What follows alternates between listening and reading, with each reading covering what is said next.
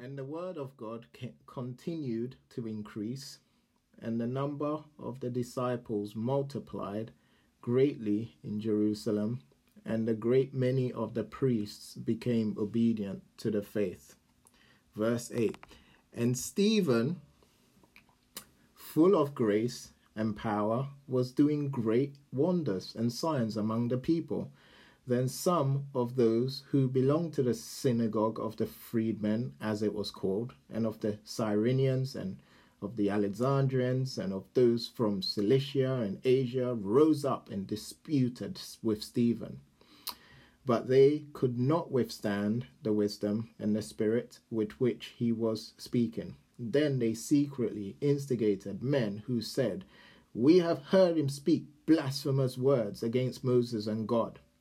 And they stirred up the people and the elders and the scribes, and they came upon him and seized him and brought him before the council. And they set up false witnesses who said, This man never ceases to speak words against this holy place and the law, for we have heard him say that this Jesus of Nazareth will destroy this place and will change the customs that Moses delivered to us and gazing at him, all who sat in the council saw that his face was like the face of an angel. Wow. Let's pray. God, there are as there are so many um, lessons in here that we can learn. Um, there are so many truths in here that tell us something about who you are, God. Um, there are also um, things in here that seem intimidating for us or are challenging. Um, and so, God, as we look at this story, this true story from the life of the early church, um, as a church body um, in this cultural moment, in these modern times, seeing and experiencing everything around us and everything that's going on. I pray, God, that you would help us see. God, I have done my best to be faithful, um, to, to try to not only understand this passage, but um, try to communicate it in a way that is clear and that is faithful to your word, Father. I've done my best to see what the authorial intent was um, and and pulled out some application. But god i am limited because i am human. And god thank you for just the study and how i've enjoyed it. But god i, I just pray that there's only so much i can say. Um, i cannot bring about understanding in the lives of your people. I just can't um, only you can do it, God. So I pray that you would take everything we've read, everything we've sung, everything we're about to study from this life of Stephen, um, and may you not just help us understand it, but may you change us um, because of this. Um, and we're looking to you because you're the only one that can bring true change. In Jesus' name, amen. Amen. All right, so like I said last week, after the apostles um, recruited these men to oversee the distribution of food and essential items to the widows, um, this is what happened next. Let's read verse 7 again, and it says, And the word of God continued to increase, and the number of the disciples multiplied greatly in Jerusalem, and the great many of the priests became obedient to the faith. The early church faced many challenges in the short time it was in existence, right? But the church endured whatever challenges came her way. As the word of God continued to go viral, as the word of God continued to spread, God was not only adding new disciples to the church, but he was also raising up new leaders in the church. If you remember, two weeks ago, we saw um, how the church responded to issues of discrimination by recruiting trusted leaders to handle the issue. Stephen um, was one of the seven leaders chosen for this task. Now, who was Stephen? And what did we find out about him last time? Well, we didn't find out an awful lot about him last time, but the little we discovered about Stephen spoke volumes about him and who he was. He was described um, in verse 5 of chapter 6, he was described as a man full of faith and of the Holy Spirit. In other words, Stephen was spiritually mature and passionate about the mission of God. And so our passage for today focuses primarily on Stephen. We'll get to know Stephen a bit better, and in doing so, we'll see how the life of Jesus was lived through the life of Stephen and what it means for Jesus' life to be lived through our own life. Last time, we saw how Stephen was one of six leaders chosen to oversee the ministry dedicated to caring for widows in the church. But today, what we discover is that Stephen's ministry was not limited to caring for widows, but he was involved in a lot more. Look at verse 8. It says, And Stephen, full of grace and power, was doing great wonders and signs among the people.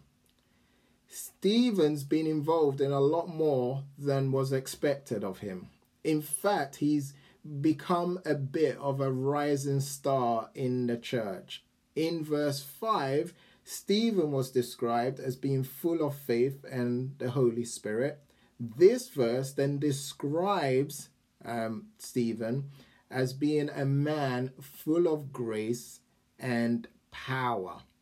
In verse 6, Stephen was recruited with six other men to oversee the church's charitable ministry to widows. Here, he's doing great wonders and signs among the people. And so, from all of this, okay, what do we know about Stephen?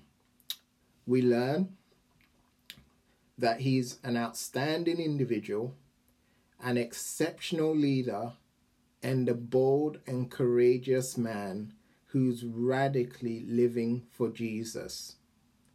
And it must have been awesome to be part of such an exciting time in the life of the church. Man, I, I mean, as I read Acts, I'm very much like I wished I was there to um, um, see everything that was going on, where God was not only working powerfully through the church, but He was raising up mature and gifted leaders in the church. But we've spent enough time studying the early church to know that whenever things are going well, whenever there's a lot of excitement, around this church and everything that's going on, it's only a matter of time before they come face to face with a new challenge. Challenges never go away. As soon as they overcome an obstacle, another obstacle appears. And this is what exactly happens next. The church encounters a new obstacle, and this time it's in the form of opposition um, against Stephen. Look at verse 9.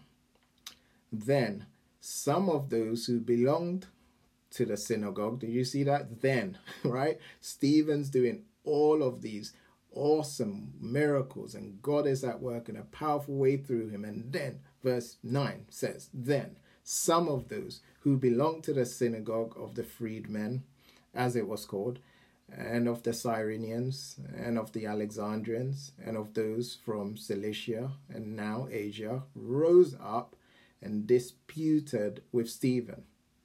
What is this telling us? It's telling us that not everyone likes seeing Stephen's approval ratings rise. Okay, um, members of several synagogues known as the Synagogue of the Freedmen became increasingly uncomfortable and frustrated with Stephen. Um, who were they? Who were they? Well, they were Jews, okay, now living in Jerusalem, but were from different places outside of Jerusalem. Some of them were Jews from Cyrene and Alexandria, which were cities located in North Africa, and others were Jews from Cilicia and Asia, provinces in Asia Minor. And um, they were Jews, but they weren't from Jerusalem, but they were living in other cities. And I was thinking about this and I was like, that's a bit like our church, okay? Um, in terms of all of us call San Diego home currently. But most of us were not born and raised in San Diego. I can think of a few of us that were born and raised in San Diego. I think Jeremy, Nicole, I think so. I think they were. But most of us are transplants, right? Um, and we're from different cities and countries, but are now living in San Diego. Um, and so, in the same way, this is kind of the identity of these individuals who confronted Stephen. They were Jews now living in Jerusalem who are from different places outside of Jerusalem. The last part of verse 9, look at it. Look at what it says. It says that they rose up and disputed with Stephen. What does this mean? Put another way, they form a task force, a coalition kind of thing, dedicated to debating Stephen in order to silence him. Okay, I, am calling these guys the anti Stephen task force. Okay, they've come together and their goal and purpose is to stop Stephen. But as they debated with Stephen, his arguments and responses proved to be too superior for them. Look at verse 9. Look at what it says there. It says, But they could not withstand the wisdom and the spirit with which he was speaking. Stephen was on, on another level. They just couldn't handle the guy. Every argument they put forward, he dismantled. They had no answers for his wisdom and reasoning. Why was this? Okay. Of course, Stephen may have been an incredibly talented man, and we see that. Okay, he's talented, he seemed winsome, God was working powerfully in him. But uh, I think that the reason why um, they had no answer for his wisdom and reasoning has to do with what Jesus said when he was alive. Most of you probably remember that when Jesus was alive, he told his disciples a lot of things, okay? But one of the most important things he shared with them was about their future. That is, what will happen to them when he was no longer with them in person. Um, there's this one time where Jesus told his disciples they'll be given supernatural debating skills. Okay, it's found in Luke 21. You guys don't have to turn there, it might come up on the screen, but listen to what Jesus said to his disciples in Luke 21 14 to 15. Settle it therefore in your minds not to meditate beforehand how to answer. For I will give you a mouth and wisdom which none of your adversaries will be able to withstand or contradict. This is what Jesus is telling his disciples, okay? He warns them that they're going to be persecuted, and then he basically says to them, hey, don't worry about what you're going to say, okay, when you encounter opposition but I will give you a mouth and wisdom which none of your adversaries will be able to withstand or contradict. Sound familiar? It should, because this is exactly what's happening. And what's powerful about these words Jesus spoke to his disciples before he died is this it's being fulfilled right here, right now, through Stephen's encounter with these Jewish religious task force set up against him. Jesus, through his Spirit, has given Stephen a mouth and wisdom so powerful his opponents cannot withstand or contradict it. They were no match for Stephen at all.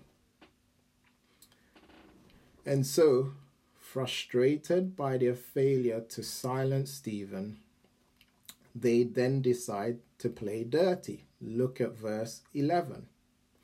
Then they secretly instigated men who said, We have heard him speak blasphemous words against Moses and God. All right, so you, you can see what's happening here. They've tried to debate with him in the most respectful and in the most, um, um, you know, clear and respectful way, but they can't deal with him. So they're very much like, we're going to pay people, we're going to bribe people um, to say that Stephen has been blasphemous against Moses and God. They are angry with Stephen, frustrated by him. Um, they want to do all they can to stop him and silence him. And so, in this situation, they agree. The best way to stop Stephen is to recruit false witnesses to bring false charges against him claiming they heard him say blasphemous things against Moses and even against God himself. And so, what happened after these false witnesses spread false accusations against Stephen? Um, did people believe them? Um, were they effective in their plan? Look at verse 12. And they stirred up the people and the elders and the scribes, and they came upon him and seized him and brought him before the council. And so they are successful, okay? They went around telling everyone that Stephen has been um, blaspheming against God, um, and people believed these accusations. And then what happens? It got to the high priests and the leaders and religious leaders, and they seized um, Stephen because Stephen is blaspheming. And in those days, um, if you have been blasphemous in any way, it was a serious crime. And so, as Stephen is brought before the council and he's standing trial for blasphemy, look at what happens next in verse 13 and 14. And they set up false witnesses who said, This man never ceases to speak against, um, to speak words against his holy place um, and the law. 14 For we have heard him um, say that this Jesus of Nazareth will destroy this place and will change the customs that Moses delivered to us. In a nutshell, um, they're accusing um, Stephen of blasphemy. Um, in what way? By teaching. They're saying he's been blasphemous by because he's been teaching um, that Jesus will destroy the temple and change the customs that Moses delivered to God's people, the Jews. As we look at these accusations, the interesting thing um, about them is that they contain some truth. First of all, if you remember, Jesus did say he was going to destroy the temple. You remember that, okay?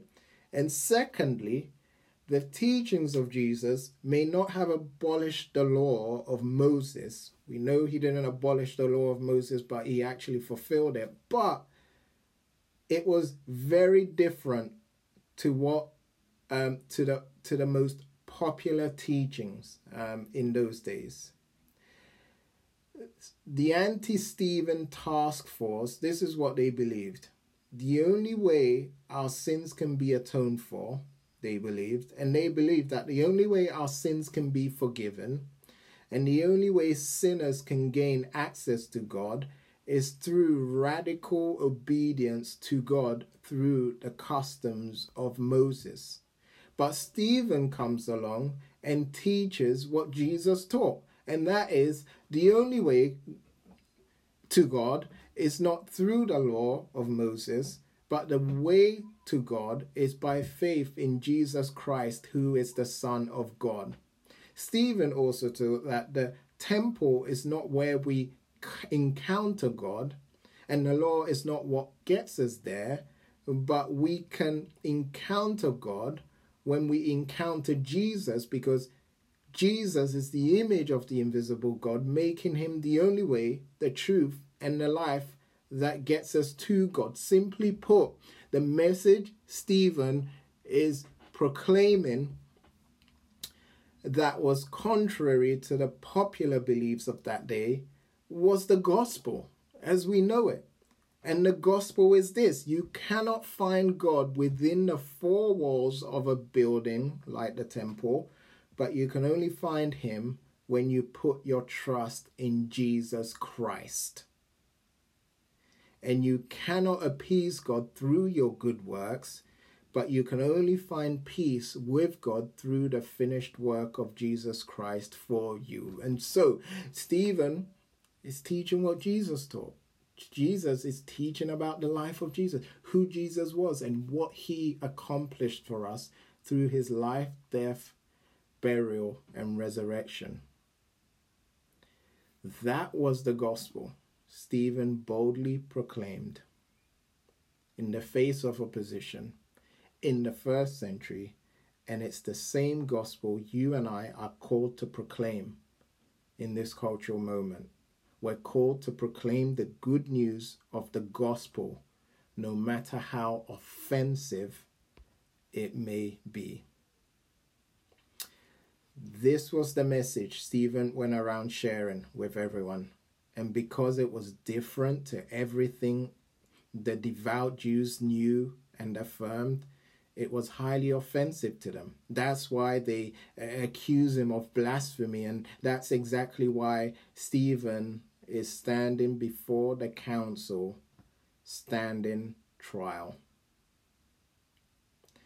And as Stephen stood under the weight of these accusations, several people noticed something peculiar about his appearance. Look at verse 15 again. And gazing at him, all who sat in the council saw that his face was like the face of an angel. I'll be honest with you, I have no idea what the face of an angel looks like. Okay? I've never seen an angel in real life, and I'm sure none of you have. If you have, I'd love, I'd love to have a conversation with you after. I've never seen the face of an angel, but I would say um, the closest face to that of an angel that I have seen is my wife's face. you guys, you guys, I know it's cheesy, okay? I know. I know, I know it's cheesy, but it's true. Um, I remember when I first started dating Eleanor, and in those days we had MSN Messenger. For all those who are like in your 30s, we didn't have iMessage, we didn't have WhatsApp or GroupMe. We had MSN Messenger, and Eleanor's username was Angel um, seven seven seven or something like that. And I remember she had a picture, her profile picture.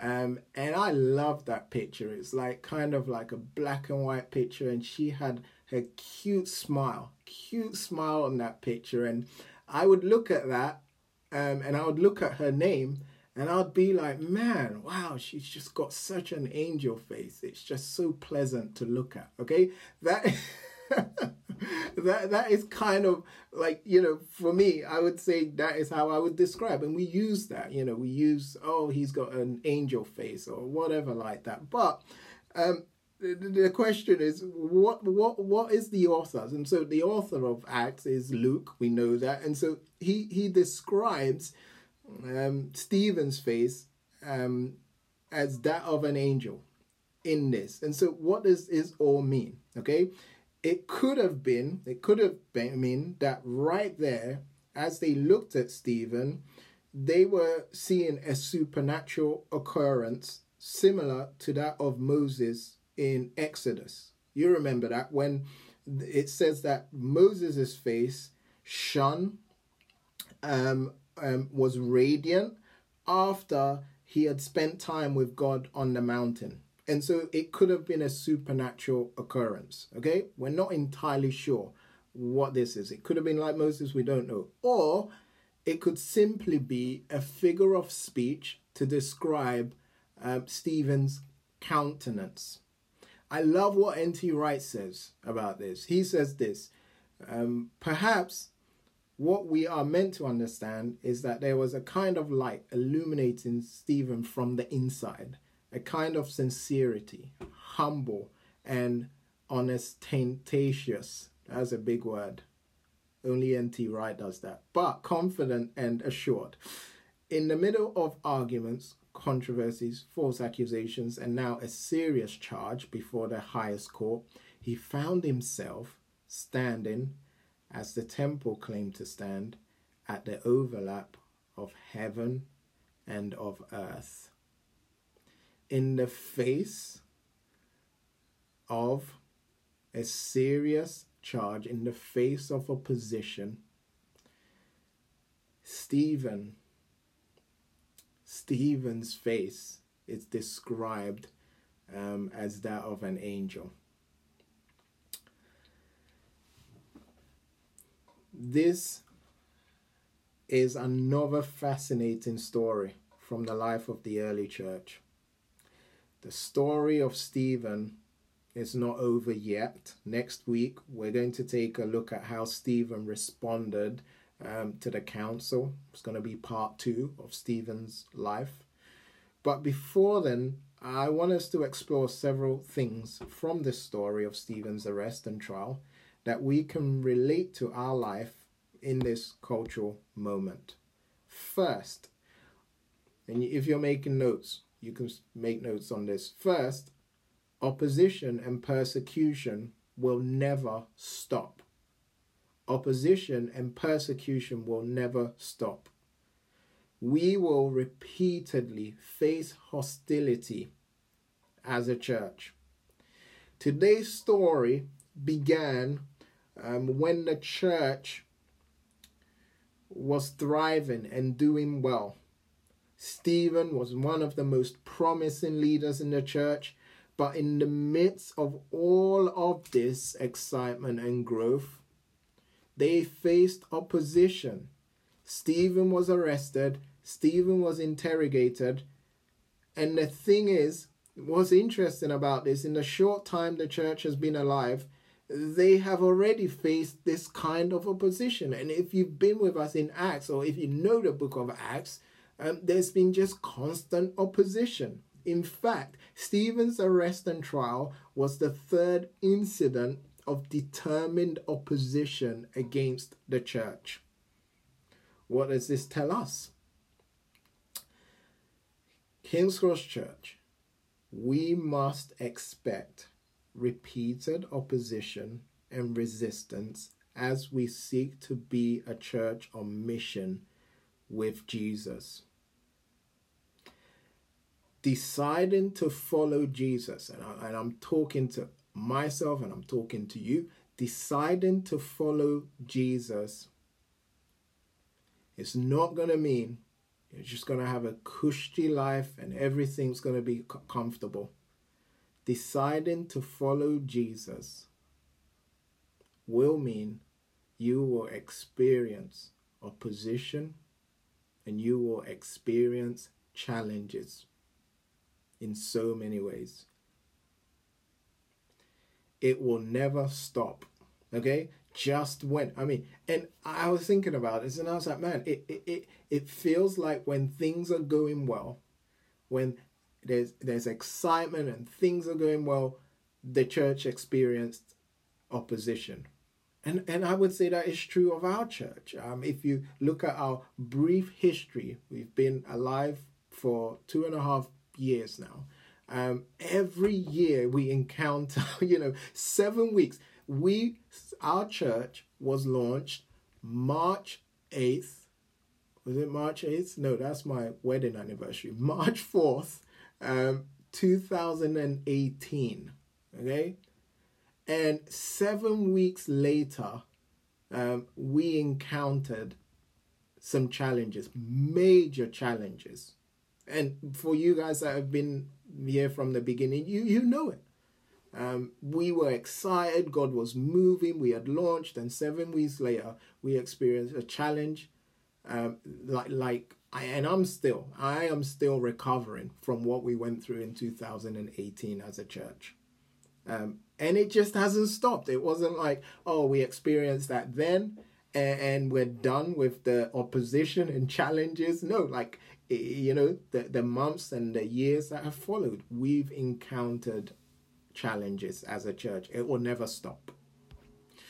The second thing we learn from this story is that the gospel has and will always be offensive. Let me say that again. The gospel will the gospel has and will always be offensive. Even though the gospel's supposed to be good news, not everyone's gonna hear that it's good news. Some people will hear the gospel, the good news of the gospel, and it will be translated into bad news for them. Okay? Bad news. It's interesting how Stephen got in a lot of trouble simply by preaching the gospel, the good news of what God has done for us in Jesus Christ. But as we found out, Stephen was opposed because the gospel was against what was widely believed as the truth. And because of this, it was offensive to a lot of people back then, including religious authorities. And so, in the same way, the same gospel we believe, King's Cross family, the same gospel we strive to live by, the same gospel we proclaim, will cause offense. It will be offensive the beliefs of our culture, the values of our society, the convictions of our world are becoming more and more adverse to the gospel. For example, our culture insists that joy comes from self care and self improvement strategies. But the gospel says that ultimate joy comes from rooting your identity in who God says you are and what He has done for you in Jesus. Another example our world believes that all roads leads to God. You've heard that before. All roads lead to God. Doesn't matter what religion you're part of, doesn't matter who you believe in, you're gonna get to God at the end of the day. But the gospel proclaims that the only way a person can be reconciled to God is only by faith in Jesus Christ. The systems of our world are set up in a way to disadvantage and silence and oppress one ethnicity and promote another ethnicity. But the gospel declares that all peoples deserve to be treated equally because all peoples are made in the image of God. This cultural moment promotes the gospel of self fulfillment, which is put yourself and your desires first. But the gospel of Jesus Christ invites us to be selfless, invites us to selfless living, which is to consider others and serve other people.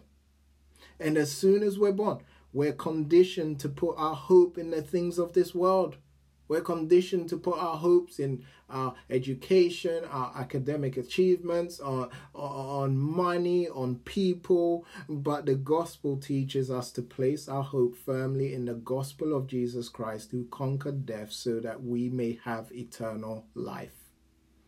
The convictions of our current culture are becoming more and more adverse to the gospel that we believe and live by. And because of this, we will, as a church, okay, as a people, as disciples of Jesus, because of this, we will become more and more offensive to our culture.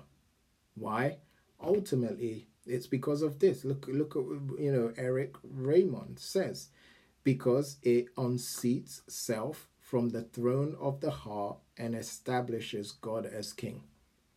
That is why the gospel is offensive. It takes us out of the picture, okay, and puts the spotlight on God as King.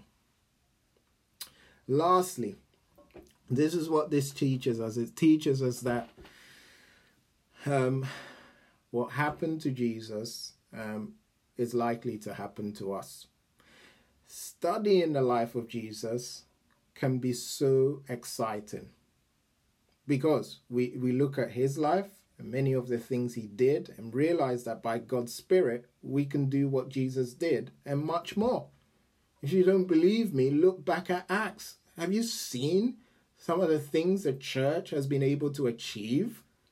And outside of Acts, in church history, like God has worked powerfully in through um, in and through his people. He absolutely has. But let me also remind you of what Jesus said in John 14, verse 12. Truly, truly, Jesus says, I say to you, whoever believes in me will also do the works that I do, and greater works than these will he do, because I'm going to the Father. Did you just read that? I think we read stuff like that and we're like, eh, it doesn't really mean that. And we start to kind of rationalize it and everything. But Jesus is saying to his disciples, okay, that truly, truly, I say to you, whoever believes in me will also do the works that I do.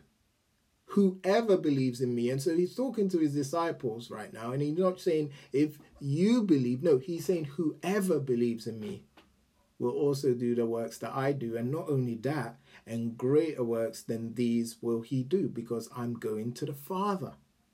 As disciples of Jesus, our goal in life is to model all of our life after Jesus. That is to allow his life to be lived through our life. And as we do this, John 14 is telling us that we'll be able to do the works that Jesus did. And not only that, we're going to do greater works. And this is exciting, isn't it? If you're not excited right now where you are about the possibilities of God using us in powerful ways as a church collectively, you should. It's exciting. There are so many things to look forward to as disciples of Jesus. But there are other things we don't look forward to as disciples of Jesus. Like the fact that we should expect to face the same challenges Jesus faced. Now, listen to me. As we looked at the story of Stephen's trial and interrogation, did you notice something familiar to you about this story? Did, did Stephen's story remind you of another story in the Bible? It should have. You should have noticed, and I'm sure most of you did, that Stephen's trial resembles, it's very similar to Jesus' trial before the council in Matthew 26 and Mark 14. Many of the same false accusations brought against Stephen were leveled against Jesus. Very similar. Note it down. Matthew 28 6 and Mark 14. Go and read it. You're going to read it and you're going to be like, wow, it's so similar to what's happening here with Stephen. They treated Stephen how Jesus was treated because Stephen believed what Jesus believed. Jesus' life, lived through our life, does not only mean we'll do great works, but it also means we'll be hated in the same way Jesus was hated. I'm reminded of what Jesus said in John 15 um, John 15, starting from verse 18. You guys remember this. Jesus says to us, If the world hates you, know that it has hated me before it hated you. If you were of the world, the world would love you as its own. But because you are not of the world, but I chose you out of the world, therefore the world hates you. Remember the word that I said to you a servant is not greater than his master. If they persecuted me, they will also persecute you. If they kept my word, they will also keep yours. But all these things they will do to you on account of my name, because they do not know him who sent me. This is a sobering thought. This is something that we need to reflect on um, often. That what Jesus did, absolutely we can do. But how Jesus was treated, we will be treated too. And, and so when you read this, you don't think on the individual level. Think as the church as a whole. Okay? Because Jesus is not talking to one person or individuals, but Jesus is talking to the church. But within the church, because the church is made up of individuals, we all will encounter challenges. We all will encounter opposition and persecution, whether it's church, the church universally. If you think of the church universal church, there are church. I mean, our brothers and sisters around the world, as we sit in our homes, um, as we're on Zoom meeting, many of our brothers and sisters around the world are being persecuted right now. Some of them are standing before um, authorities. Um, some of them have been uh, accused wrongfully of saying false things, and some of them have been accused of blasphemy. Why? Because they're preaching the gospel. They are preaching um, um, the, the truth that Jesus is the only way. And so we've got to do well to remember our brothers and sisters who are being persecuted and suffering for being faithful to Jesus Christ. And we will experience challenges, even in the West persecution, opposition looks different from all of us. But as we faithfully preach the gospel, the good news of what Jesus has done for us, know that it's gonna sound like bad news to some people. It will offend people. But when they're offended, but when they level, um, um, you know, when when when they give us a hard time, um, what we're confident of is that Jesus will not only um, be with us, but he will empower us to respond. And it's so simple. These truths are so simple and so obvious but let's pray that they will become a reality when we actually face challenges. Some of you are facing challenges because of Jesus. I, I don't know what your challenges are. I don't know. But know that God has promised that He'll never leave you or forsake you. And no matter what you're facing, He will enable you to respond in the most supernatural way.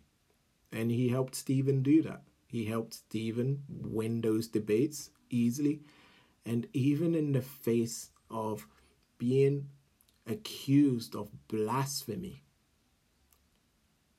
Stephen wasn't anxious, he wasn't fearful. Um, it says that his face was like the face of an angel, which I believe to mean that um, it's a figure of speech for for for him just having this peace and confidence um, even when faced with these challenges.